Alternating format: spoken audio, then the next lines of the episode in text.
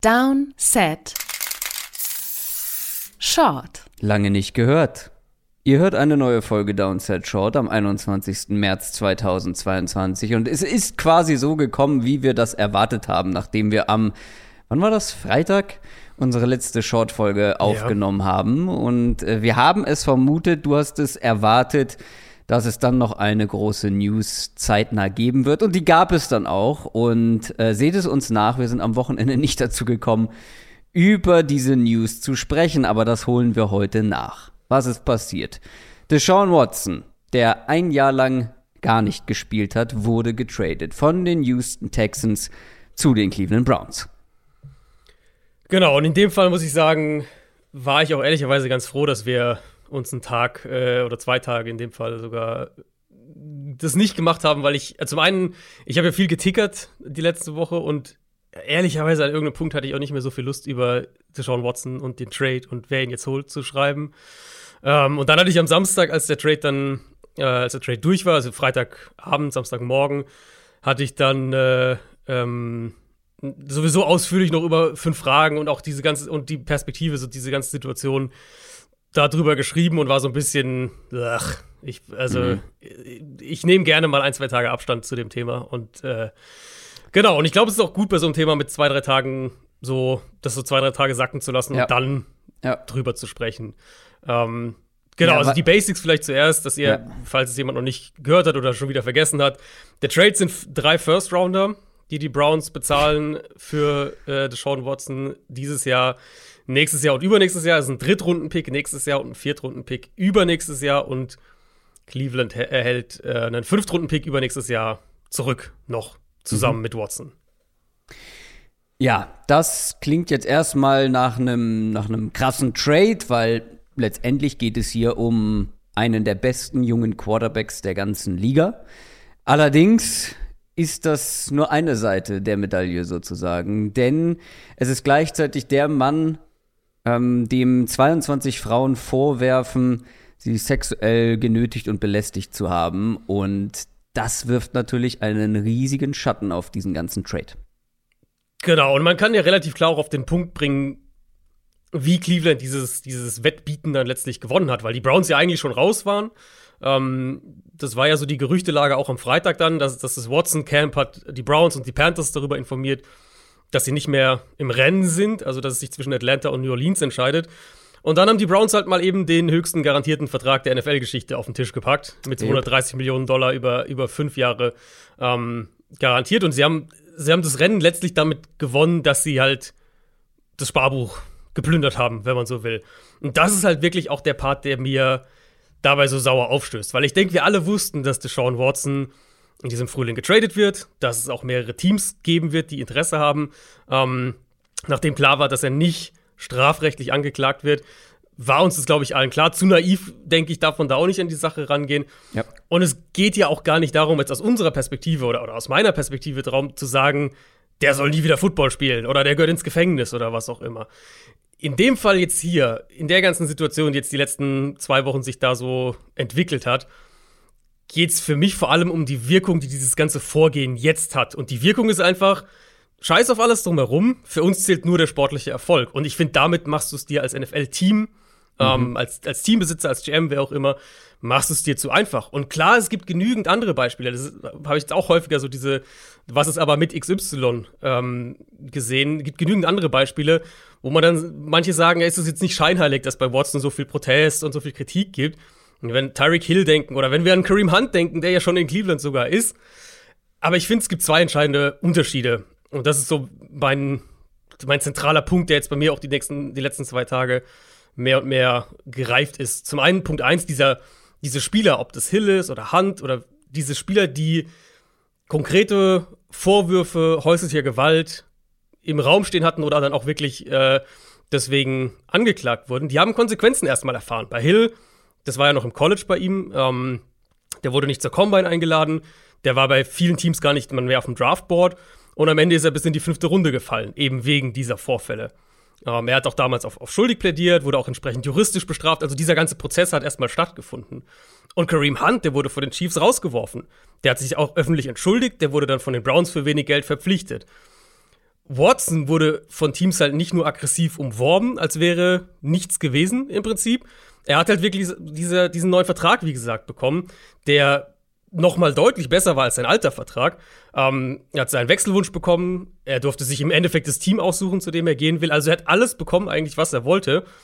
Und klar, er könnte immer noch gesperrt werden. Er wird wahrscheinlich auch gesperrt. Damit rechne ich nach wie vor. Mhm. Aber die Außenwirkung davon, dass ein Spieler gegen den 22 Zivilverfahren wegen sexueller Belästigung, sexueller Übergriffe laufen, dass der derart umworben und mit Geld zugeschüttet wird, dieses Bild, das damit nach außen transportiert wird, das halte ich einfach für, für katastrophal. Und ich finde, das muss man dementsprechend auch so deutlich äh, thematisieren. Und der andere Punkt, ganz kurz nur, das kann man ganz schnell abhaken mit eben dieser Entscheidung, baut natürlich auch auf dem auf, was ich gerade gesagt habe, mit dir, dieser Entscheidung, mit diesem Vertrag ähm, und natürlich irgendwo auch mit der Position, die er spielt, machen die Browns ihn, während diese Vorwürfe nach wie vor konkret im Raum stehen, zum Gesicht ihrer Franchise. Und auch das, finde ich, trifft auf keinen der anderen Fälle in dem Ausmaß zu.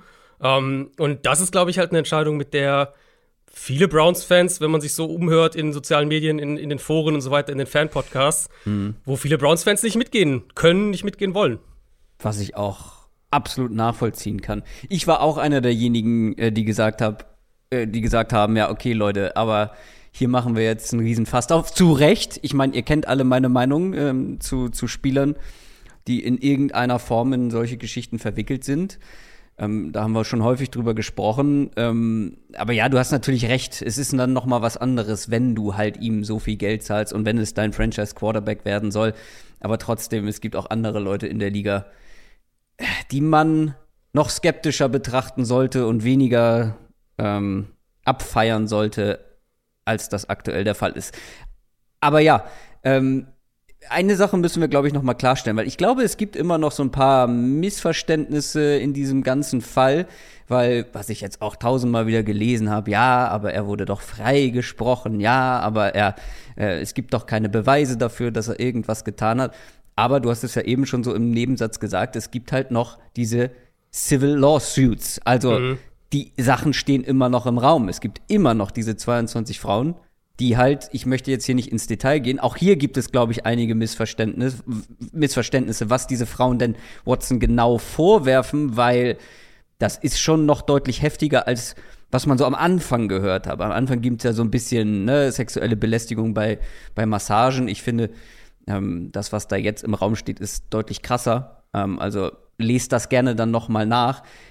Aber wie gesagt, es wurde einfach nur kein ähm, es wurden keine Criminal Charges erhoben. Genau. Ähm, aber Straf, er wird nicht strafrechtlich angeklagt. Das ist im Prinzip auch alles, was sich im Vergleich zu vor einem Jahr geändert hat. Ne? Wo wir vor einem Jahr war es so nach dem Motto, ah, das, schon, das kann, den Trade kannst du jetzt nicht machen als Team, weil ne, das sind über 20 Frauen und so weiter und so fort. Die sind aber immer noch alles, da. Genau, alles, was sich verändert hat, ist ja. eben, dass diese, und das ist das, was du gerade gemeint hast, diese Grand Jury, vor die der Fall ja kam, ähm, die hat eben entschieden, da waren auch nicht alle, alle, alle, nicht alle 20, nicht alle 22 Fälle waren ähm, vor dieser Grand Jury gebracht und die hat sich auch nur vereinzelt die, die, äh, die Klägerin angehört, um dann sich eben ein Bild zu verschaffen. Ich glaube, neun waren insgesamt, neun Fälle waren vor die Grand Jury gebracht und, und nur, nur ein paar davon wurden dann tatsächlich äh, konkret angehört. Alles, was die eben entschieden hat, ist, dass nicht genügend Beweise vorliegen, um einen ja. strafrechtlichen Prozess in die Wege zu leiten. Das ist alles, was passiert ist. Und damit ja. ist sozusagen klar, oder relativ klar, dass ihm keine Haftstrafe droht. Das ist eigentlich der einzige Unterschied. Und als das klar war, es ja auch von, von, von der Watson-Seite wie ein sehr großer Sieg dann inszeniert wurde, ähm, so nach dem Motto, hey, ich bin unschuldig. also diese anderen Vorwürfe, die sind halt nach wie vor da. Und diese, diese Zivilprozesse, diese 22, die laufen auch weiter. Ähm, und ich finde gerade und gerade diese Anzahl an, an Fällen, diese Anzahl an, an Frauen, die daraus äh, sich, sich öffentlich ihm ähm, ja. die öffentlich diese Dinge vorwerfen. Gerade diese Anzahl sorgt halt in meinen Augen für eine Situation, dass man das nicht einfach beiseite schieben kann oder sollte. Nein. Und das haben die Browns halt letztlich mit dem, ne, wir gehen hier all in und haben jetzt unseren Franchise-Quarterback und das ist das Gesicht unserer Franchise. Das haben sie letztlich damit gemacht. Ja, und grundsätzlich finde ich, ähm, finde ich es schwierig, hier zu argumentieren, ja, es gibt keine, keine Charges, also ähm, es gibt keine Beweise, also gibt es keine Charges. Was soll es denn für Beweise geben? wenn sexuelle Belästigung, sexueller Missbrauch in einem Raum unter zwei Personen stattfindet. Was, ja, was soll es denn ja, da für Beweise geben? Das ist ja was das generelle Problem.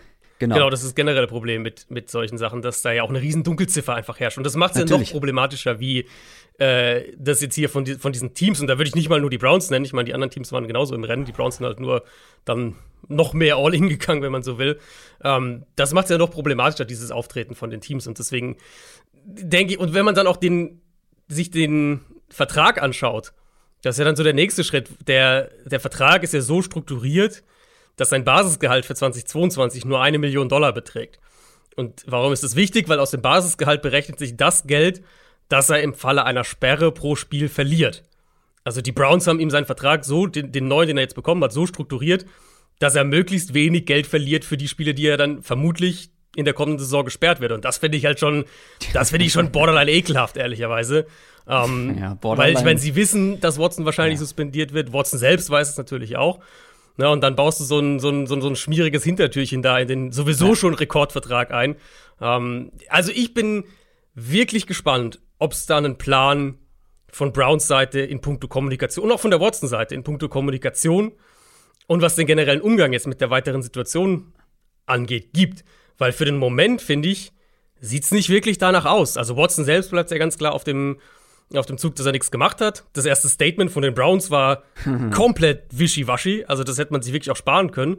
Ähm, und da frage ich mich halt wirklich, ob die nicht ein wenig unterschätzen, wie kritisch das zumindest Teile ihrer eigenen Fanbase auch sehen. Ähm, und ja. dann ist halt so der nächste Punkt, wenn du sowas als Franchise machst, dann finde ich, brauchst du auch in meinen Augen einen klaren Plan, was die interne Kommunikation angeht. Ne? Also wie sprichst du mit deinen weiblichen Angestellten darüber? Wie sprichst du mit deinen eigenen Massagetherapeutinnen darüber? Mhm. Solche Sachen. Ähm, da muss man aus Browns Sicht echt hoffen, dass sie wenigstens da einen klaren Plan haben und nicht in ihrem gesamten Vorgehen einfach darauf bauen, naja, in zwei Jahren ne, redet da keiner mehr drüber und wenn wir dann im AFC Championship Game stehen, sowieso nicht. Ja, das Traurige aber an der Sache ist ja, dass es so sein könnte. Ja. Weil ja, die Twitter-Bubble ist eines, aber die Twitter-Bubble ist halt immer nur ein ganz, ganz, ganz, ganz kleiner Teil der Gesellschaft und ich kann mir vorstellen, dass große Teile der Fans das gar nicht so kritisch sehen wie wir und dass viele sagen, ja, das sind Vorwürfe, männlich, keine Ahnung. Also mhm. das wird halt spannend, wenn sie ne? Training Camp, also wenn die, der direkte Kontakt zu größeren Teilen der Fans und dann natürlich die Spiele im Stadion, wenn er dann spielt. Wie gesagt, ich rechne nicht damit, dass er ja. von Anfang an spielt, sondern dass er erstmal irgendwas. Ich, ich, tippe zwischen, zwischen vier und acht Spielen von der NFL gesperrt wird. Ähm, aber wenn er dann halt wirklich auf dem Platz steht im Stadion, wie dann die Reaktion der eigenen Fans vor allem auch ist.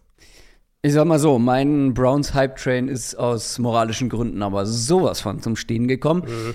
Aber das ist ja auch nur ein Teil davon. Wir müssen das ganze Jahr auch dann irgendwo sportlich betrachten. Natürlich für die Browns, natürlich aber auch für die Texans, weil ja, wir gehen beide davon aus, dass er gesperrt wird. Und das Ding ist, also das macht ja diesen ganzen Deal noch ein bisschen absurder. Ich kann mir sogar vorstellen, dass es keine, keine geringe Strafe wird. Also dass der echt einige mhm. Spiele verpassen wird und dann ja. Ja, wird es, je mehr Spiele er verpasst, desto absurder wird dieser ganze Deal ja für äh, die Browns oder aus ja, Browns Sicht. Also aus Browns Perspektive machst du den Trade mit der Idee im Hinterkopf, das ist unser Quarterback für die nächsten zwölf Jahre oder so. Klar. Und wenn der jetzt irgendwie, es gibt Leute, die, die, die vermuten, er wird sogar die ganze Saison gesperrt. Also das, das, das, das ist nicht auszuschließen. Ich denke es nicht. Ich denke, wir reden eher so Richtung, wenn ich schätzen müsste, würde ich sagen Richtung acht Spiele. Ähm, aber es gibt Leute, die auch, die sagen, der könnte durchaus die ganze Saison gesperrt werden. Ähm, genau, die Hoffnung oder die Idee aus Browns Perspektive, warum sie diesen Trade machen, ist natürlich das ist unser Top 10 Quarterback für die nächsten 10, 12 Jahre. Und ja, sportlich hängt das dann natürlich auch irgendwo davon ab für die Browns, ob er spielt oder nicht jetzt für diese Saison, weil du hast dir jetzt eigentlich einen Kader zusammengebastelt, der auf Win Now aus, aus ist, der mhm. ähm, die Browns ja auch schon letztes Jahr zu dem erweiterten Contender-Kreis eigentlich ähm, gemacht hat oder äh, dazugehören lassen hat. Aber wenn der jetzt nicht spielt, dann stehst du ja vermeintlich erstmal ohne Quarterback da. Wir sprechen gleich noch über Baker Mayfield. Ansonsten, wenn er spielt, sportlich und auch das Niveau erreicht, was er vor seinem, also vor der letzten Saison, in der er nicht gespielt hat, wenn er da wieder hinkommt, dann ist das natürlich dann schon noch ein gewaltiges Upgrade aus Browns Sicht. Ja, also da, das steht außer Frage. Die, also die Browns, in meinen Augen hatten die Browns den Schlussstrich unter die Baker Mayfield-Ära, nenne ich es jetzt mal, gezogen, ähm, in dem Moment, als sie sich mit Watson getroffen haben und als klar war, dass sie eines der wirklich der Finalisten-Teams bei Watson sind, die wirklich all in mit Watson auch gehen wollen. Mayfield hat ja dann auch direkt erst ein öffentliches Statement rausgehauen und äh, kurz danach um, um seinen Trade auch gebeten, was die Browns zuerst abgelehnt haben. Aber selbst in dem Moment, da habe ich auch im, im, Ticker dann jeweils immer live ein bisschen drüber geschrieben, selbst in dem Moment, und da war es ja noch so, okay, Watson wird wahrscheinlich nicht kommen, so der Stand. Ähm, da hatte ich aber schon so das Gefühl, okay, das wird wahrscheinlich nicht mehr zu reparieren sein. Und selbst wenn du das irgendwie versuchst, mit Mayfield dann in sein letztes Vertragsjahr zu gehen, wäre er ja die komplette lame duck Personalie auf Quarterback gewesen. Und das, das habe ich mir nicht vorstellen können, dass es, selbst wenn sie Watson nicht bekommen hätten, in die Richtung geht. Um, ähm, und da war dann eigentlich, okay, für mich klar, Mayfield, da glauben sie nicht mehr dran. Sie wollen unbedingt dieses Upgrade haben. Und natürlich mit Deshaun Watson und Amari Cooper sieht die Offense gefährlicher aus als mit Baker Mayfield und Jarvis Landry. Jupp. Das steht außer Frage. Und, und da gibt's, das gibt ihnen halt ganz andere Möglichkeiten, wenn wir es sportlich sehen. Sie haben sowieso schon ein starkes System, sie haben ein gutes Scheme mit, mit Watson und mit Cooper als, als dann wirklich letztlich irgendwann sollen für dieses Passspiel, weil so wird es irgendwann sein haben sie eben viel mehr Antworten, um Probleme zu lösen, wenn das Run-Game mal nicht klappt, wenn die Line mal nicht dominiert. Also wenn sie letztlich mehr aus dem normalen Passing-Game gewinnen müssen. Aber wir müssen auf der anderen Seite dann auch noch mal auf die Texans schauen, denn für mich gibt es in diesem ganzen Szenario nur einen klaren Gewinner und das sind die Texans, weil wenn du für einen, klar, also du hast Deshaun Watson abgegeben, das ist sportlich natürlich erstmal ein Nachteil, aber mit der ganzen Geschichte drumherum, den nicht mehr in der Franchise zu haben, sehe ich positiv persönlich und B, hast du es geschafft, für jemanden, dem 22 Frauen sexuellen, äh, sexuelle Belästigung und sexuelle Nötigung vorwerfen, äh, hast du es geschafft, den für drei First-Round-Picks plus X loszuwerden. Also, ja. kann man das kritisieren? Nein, nein, nein, auf keinen Fall. Houston, Houston war ja wirklich letztes Jahr und im Prinzip auch noch dieses Jahr in so einer Art Standby-Modus. Und das habe ich in der Form, glaube ich, auch noch nicht wirklich erlebt, weil das eine Franchise im Prinzip zwei Jahre in so einer Art Standby-Modus befindet. Mit Cully, David Cully, bei dem wir ja alle wussten, okay, das ist eine Übergangslösung. Dann haben sie vielleicht sogar ein, zwei Spiele mehr gewonnen als gedacht, musste trotzdem gehen die ganzen Veterans, die sie für ein, maximal zwei Jahre verpflichtet haben. Ähm, und das ging ja diese Offseason auch so ja, weiter eigentlich. Ja. Also in meinen Augen, wir haben ja drüber gesprochen. Lovie Smith, auch die ganze Art und Weise, wie dieser, diese Headcoach-Suche mhm. dann und letztlich die Entscheidung intern im Endeffekt zu befördern stattgefunden hat, ist in meinen Augen auch eine Übergangslösung. Und die Free Agency war schon auch noch mal so in diese Richtung. Die haben dann so Leute wie Jake Martin und, und Ogbo Okporonkwo und, und Jalen Reeves Mabin, so diese Kategorie dritte, dritte, eigentlich dritte Free Agency Welle so ein bisschen geholt. Ähm, vielleicht ein halbes Tier besser als das, was sie teilweise letztes Jahr gemacht haben. Aber immer noch Rotationsleute, weitestgehend auch wieder ein- oder zwei Jahresverträge. Und jetzt ist halt die Perspektive da. Jetzt ist der Neustart da. Jetzt kannst du dieses Watson-Kapitel, da ist die mhm. Franchise jetzt wirklich anderthalb Jahre fast, ähm, oder ein Vierteljahre lang dominiert hat. Das kannst du jetzt endlich zumachen. Jetzt haben sie die Picks, mit denen sie planen können. Wie gesagt, die Perspektive einfach, mit der sie planen können. Und 2022 wird trotzdem noch mal ein Übergangsjahr sein. Aber jetzt ist halt der, der Cut da, dass man endlich nach vorne gucken kann. Ja, und im Vergleich zum letzten Jahr hat sich ja sportlich nicht so äh, viel verändert jetzt dann, ne? Genau, ähm, genau. Wir müssen, wir haben ihn jetzt eben schon angesprochen, Baker Mayfield, der, also sein Kapitel in Cleveland ist beendet damit. Ähm, das hattest du ja schon angedeutet. Die spannende Frage ist natürlich jetzt, wie geht's mit Baker Mayfield weiter? Wo geht's für ihn hin? Weil das ist ja nun mal alles andere als ein schlechter Quarterback, der zumindest auch mhm. in guten Umständen erfolgreich spielen kann. Wir haben es schon gesehen, auch zeitweise bei den Browns. Das ist jetzt nicht, ist jetzt kein Elite-Quarterback, kein Top-10-Quarterback, aber mit dem kannst du durchaus was anfangen. Und gleichzeitig gibt es noch Teams, die noch ein Upgrade gebrauchen könnten auf der Quarterback-Position. Was passiert denn? Ja. Ja, also nach allem, was wir bisher hören, muss man natürlich immer mit ein bisschen Vorsicht sehen. Ich meine, bei Watson, wie gesagt, sind wir zwei Stunden bevor er in Cleveland war, davon ausgegangen, dass er nach Atlanta geht. Ähm, aber nach allem, was wir bisher hören, ist es ein Rennen zwischen zwei Teams, den Colts und den Seahawks. Mhm. Baker selbst soll den Browns ja mitgeteilt haben, dass er am liebsten nach Indianapolis gehen würde, was in meinen Augen auch ein super Scheme-Fit für ihn mhm und auch für die Colts wäre. Ja. Ähm, Indianapolis hat ja jetzt auch wieder ein bisschen, sie haben natürlich keinen Erstrunden-Pick, aber sie haben ein bisschen Trade-Ressourcen an Tag 2 des Drafts nach dem Carson Wentz-Trade. Und ich denke auch, ehrlicherweise, dass Mayfield gerade eben in der Offense von Frank Reich, dass der ein Upgrade zu Wentz wäre. Ähm, ja. Also, das würde Hä? in beide Richtungen eigentlich in meinen Augen passen. Was? Hast du Nein gesagt? Nee, ich habe Hä gesagt, weil ja, auf jeden Fall.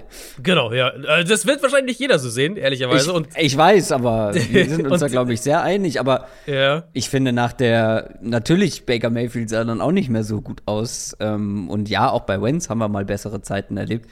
Trotzdem glaube ich, dass bei Baker Mayfield, ähm, ja, die, die Baseline einfach, der Floor deutlich höher ist. Denke ich auch, aber trotzdem wird der Preis wesentlich niedriger sein als bei Carson Wentz, der Trade-Preis. Da bin ich mir relativ sicher. Ähm, ja, gut, die Frage, vielleicht die eine Frage, die ich bei den Colts in den Raum werfen würde, ist, wir wissen jetzt nach dieser ganzen Carson Wentz-Geschichte, dass sie jetzt umso mehr viel Wert auf Quarterback-Leadership-Qualitäten legen. Um, ähm, und ich sage nicht, dass Baker da schlecht ist, aber er ist halt ein sehr eigener Typ, glaube ich, in der Hinsicht. Und da mhm. wäre vielleicht die, am ehesten die Frage, ob sie mit der Art Persönlichkeit, die Baker Mayfield ist, ob sie damit, ob das der Leader ist, den sie sich da vorstellen oder halt nicht. Ja. Wenn ja, ja, dann ist es für mich der ideale Fit für beide Seiten. Um, und bei Seattle, also bei Seattle habe ich wirklich kein Gefühl dafür, was der Plan sein soll. Äh, außer der Tatsache eben, dass Pete Carroll kein Übergangsjahr haben will. Das mhm. haben sie ja relativ deutlich gemacht. Da haben wir auch schon drüber gesprochen, ähm, weil wenn ihr die reguläre Donnerstagsfolge, so unser erstes Zwischenfazit noch nicht gehört habt, da habe ich ja auch ausführlich über Seattle gesprochen, weil sie für mich halt ein Verlierer waren dieser ersten Free Agency Welle.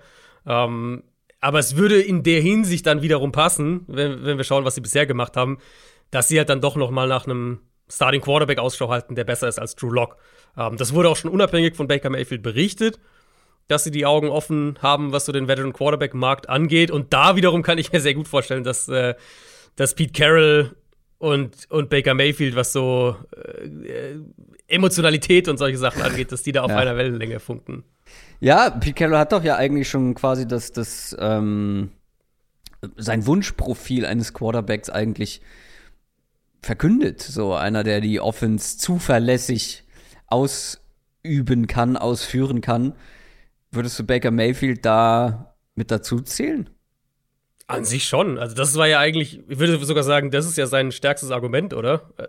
In, aber hinter einer guten Line, genau, in, in guten, guten Umständen. Umständen. Und genau. das ist dann wieder die andere Frage, ob das bei den Seahawks aktuell richtig, so gegeben richtig. ist. Also wenn du die Umstände hast, dann, dann ist Baker Mayfield, glaube ich, der Quarterback, die Art Quarterback, die sich Pete Carroll tatsächlich vorstellt. Ja. Ähm, aber und deswegen ist Seattles Offseason für mich halt so merkwürdig und eher auf der negativen Seite, ja. wie ich es aktuell sehe, weil sie haben halt diese Umstände nicht und der Weg dahin ist auch noch ein gutes Stück, bis sie, bis sie diese Umstände haben. Also ich würde Baker Mayfield sehr viel lieber bei den Colts sehen. Ähm, über die Colts ja. haben wir ja in den ja. vergangenen Wochen häufig gesprochen und habe auch ich häufig drüber gesprochen. Und gerade da würde er, glaube ich, mehr glänzen können halt hinter einer soliden Line, wenn die jetzt dann noch was fürs mhm. ähm, ja in Sachen Passcatcher machen, fürs Receiving Core machen, dann noch ein paar Waffen mit in die Offense geben, würde ich ihn tausendmal lieber sehen als in Seattle. Allerdings kann ich mir auch auf der anderen Seite vorstellen, dass die Browns ihn halt lieber in die NFC ja. traden als ja. in der eigenen Conference. Ne? Und er hat natürlich im Gegensatz zu ja. Sean Watson kein Mitspracherecht. Das sollte man vielleicht, haben wir jetzt, glaube ich, heute nicht gesagt, äh, dass bei Watson eben Teil des Ganzen natürlich war, dass er diese No-Trade-Klausel hatte und dadurch konnte er sich mehr oder weniger aussuchen, wo er hingeht, solange die Texans nicht ein striktes Veto einlegen. Das hat Baker Mayfield äh, eben nicht. Der hat keine No-Trade-Klausel. Gleichzeitig hat das neue Team ja dann auch noch wieder diese schwierige Frage zu klären, was zahlen wir einem Baker Mayfield, ne? Weil wenn du ihn tradest, dann ja. Musst du eigentlich ihm, musst du ihm ja eigentlich auch einen neuen Vertrag bieten und dann sind wir wieder an dem Punkt so. Mhm. Das, ja, das ist, was ist ja. ein Baker Mayfield wert? Das ist halt auch die spannende Frage, finde ich, nach, nachdem wir jetzt diese Sam Darnold-Katastrophe hatten. Ja. Gehst du nicht vielleicht sogar als Team Trade, also wir wissen natürlich nicht, was der Trade-Preis im Endeffekt ist, aber mich würde es wundern, wenn es mehr wäre als irgendwie ein, ich weiß nicht, ein, ein Drittrunden-Pick und vielleicht ein Fünftrunden-Pick oder sowas. Also es wird kein, es wird jetzt kein Monster-Mega-Trade-Preis werden. Gehst du da nicht vielleicht sogar als Team hin und sagst, ein Jahr, er hat jetzt, also ein Jahr hat er noch Vertrag, ähm, letzte Jahr vom, vom Rookie-Deal sprich die 50 Option, und die spielst du aus und danach setzen wir uns zusammen. Und du verdienst Ja. dir quasi deinen nächsten Vertrag. Also, ne, weißt du, gehst du nicht Ja, vielleicht ja, ja. sogar als Team bewusst in die Situation rein mit Mayfield und sagst, wir, wir verlängern jetzt nicht. Und wenn du richtig gut spielst, dann kriegst du auch mehr Geld. Und eben mehr Geld, als du jetzt wahrscheinlich kriegen würdest. Und so kommst du da vielleicht ein bisschen zu einer Einigung. Was hat Sam Darnold noch mal gekostet an, an Trade-Preis, an Picks? Uh, war das ein, ich glaube, ein Zweit- und Viertrunden-Pick, irgendwas in der Ecke? Ich weiß ehrlich gesagt nicht, warum Baker Mayfield weniger kosten sollte. An sich nicht, aber der, der, der, die Katastrophe war halt der Darnold-Trade für sich betrachtet. Allerdings Ähm, haben wir von Baker Mayfield schon ähm, gutes Niveau gesehen, Ja. spielerisch von Sam Darnold Ja. nicht. Baker Mayfield ist der Quarterback, der von sich behaupten kann, dass er die Browns nach jahrelanger äh, Talfahrt in die Playoffs gebracht hat. Ne? Ich denke, also, ja, ich, ich denke, das Argument bei Darnold für den Preis im Vergleich wäre, zum einen hatten wahrscheinlich, gab es noch einige Teams, die, die bei Darnold eine höhere Pre-Draft-Evaluation hatten als bei Baker Mayfield und das darf man nie unterschätzen in diesen Trades, vor allem was Quarterbacks angeht. Ähm, der trotzdem First äh, Overall Pick war. Äh, Klar, natürlich. Ähm, und Punkt zwei, bei Darnold hatten halt viele dieses Argument, ja, der war halt in furchtbaren Umständen bei den Jets. Da, was konnte, da konnte er nichts dafür, so nach dem Motto, wir, wir fixen ihn. Ja, ja. Bei ja. Mayfield muss man ja eigentlich ehrlicherweise das Gegenteil sagen. Der war schon in sehr, sehr, sehr guten Umständen in Cleveland. Und Mhm. Also würdest du behaupten, dass ein Sam. Darnold äh, in Umständen wie bei den Browns gut aussehen würde? Ich würde das nicht behaupten, nee, aber garantiert würden es gibt garantiert NFL-Teams vor letztem Jahr zumindest, äh, Ja. die das gesagt hätten. Ja. Das soll es aber an dieser Stelle gewesen sein. Hier bin ich sehr auf Feedback gespannt, vor allem von Browns-Fans. Wie fühlt ihr euch damit? Was sagt ihr dazu? Ähm, und wie sehr beeinflusst das euer Fan-Dasein auch Mhm. ähm, mit den Browns? Also ich bin ja, ich bin ja, ja ganz schnell dann, wie gesagt, äh, abgestiegen vom Zug. Ja. Ähm, das ist der Vorteil daran. Ähm, Ja, das ist so halt- ungebunden also- hält. Aber es gibt ja wirklich, also Ja, ich kann mich ja dann trotzdem schon in Fans hineinversetzen und das stelle ich mir gerade sehr schwierig vor. ich habe auch jetzt schon Beiträge gelesen, ob jetzt deutsche äh, Browns-Fans oder auch, auch in den USA, ähm, die halt wirklich dem Team ihren Rücken zukehren. Und ich, ich kann ehrlicherweise, ich würde auch, ich würde da überhaupt niemanden in irgendeiner Art und Weise verurteilen, weil ich, ich kann beides verstehen. Auf der einen Seite, wenn du sagst, damit kann ich nicht mitgehen, das ist ein Move, die machen den zu, zum, äh, geben dem Rekordvertrag, machen den zum Gesicht unserer Franchise, den ich nicht mittragen kann kann ich voll nachvollziehen. Auf der anderen Seite kann ich es aber halt auch nachvollziehen, wenn du irgendwie seit 20 Jahren Browns-Fan bist, zu sagen, ja, ich hasse den Move, ich finde das, ich find das kacke, das, das hätten sie nicht machen sollen. Aber ich kann, mir fällt es schwer, dem, dem, das Team deswegen aufzugeben und, und Ja. irgendwie die, diese Ja. Gefühle, die sich da in 20 Jahren aufgebaut haben. Das ist super schwierig und dann, das wird ja nur noch schwieriger, wenn der dann irgendwie, keine Ahnung, in Woche 9 vier Touchdowns gegen die Steelers wirft und, und die das Spiel gewinnen. ne? Also das wird ja, das, das Und- wird ja eher noch schwieriger. Und das meinte ich halt auch mit, ähm, damit, dass ich ja befürchte, dass halt in ein, zwei Jahren, vor allem wenn sportlicher Erfolg da, da ist, dass dann sehr wenig bis gar nicht darüber gesprochen wird. Dass es Ja. zwar immer dann noch im Hinterkopf ist, aber halt eher zweitrangig. Und wir haben es Ja. auch schon bei anderen gesehen. Ein Ben Roethlisberger hatte auch zwei Vorfälle, die auch Ja, nicht gerade ohne aber- waren. Aber bei Big Ben, und also gut, dass du sagst, bei Big Ben finde ich es halt echt der krasse Unterschied. Als das bei ihm rauskam und diese Fälle dann wirklich auch mehr und mehr öffentlich wurden, da war es eben nicht so, dass sich Teams um ihn geprügelt haben, sondern im Gegenteil. Die Steelers waren in dem Moment bereit, ihn abzugeben. Aber niemand hat für ihn getradet damals.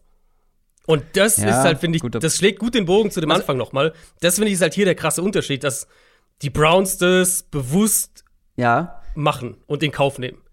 ich meine auch gar nicht aus Teamsicht, aus NFL-Sicht, sondern aus Aus Fansicht, ja. Fansicht, aus, Mhm. aus, ja, aus gesellschaftlicher Perspektive. Wie, wie schnell vergisst man als Gesellschaft die Dinge, die vorgefallen sind, die Dinge, die da im Ja. Raum stehen. Und das ist ja dann schon irgendwo ähnlich, weil Ja, da hat am Ende total. seiner Karriere kaum noch jemand drüber gesprochen. Es waren auch, muss man dazu sagen, es waren nicht 22 Frauen. So, das finde ich ist einfach noch mal eine Kom Ich will auch keinen Whataboutism betreiben, um Gottes Willen.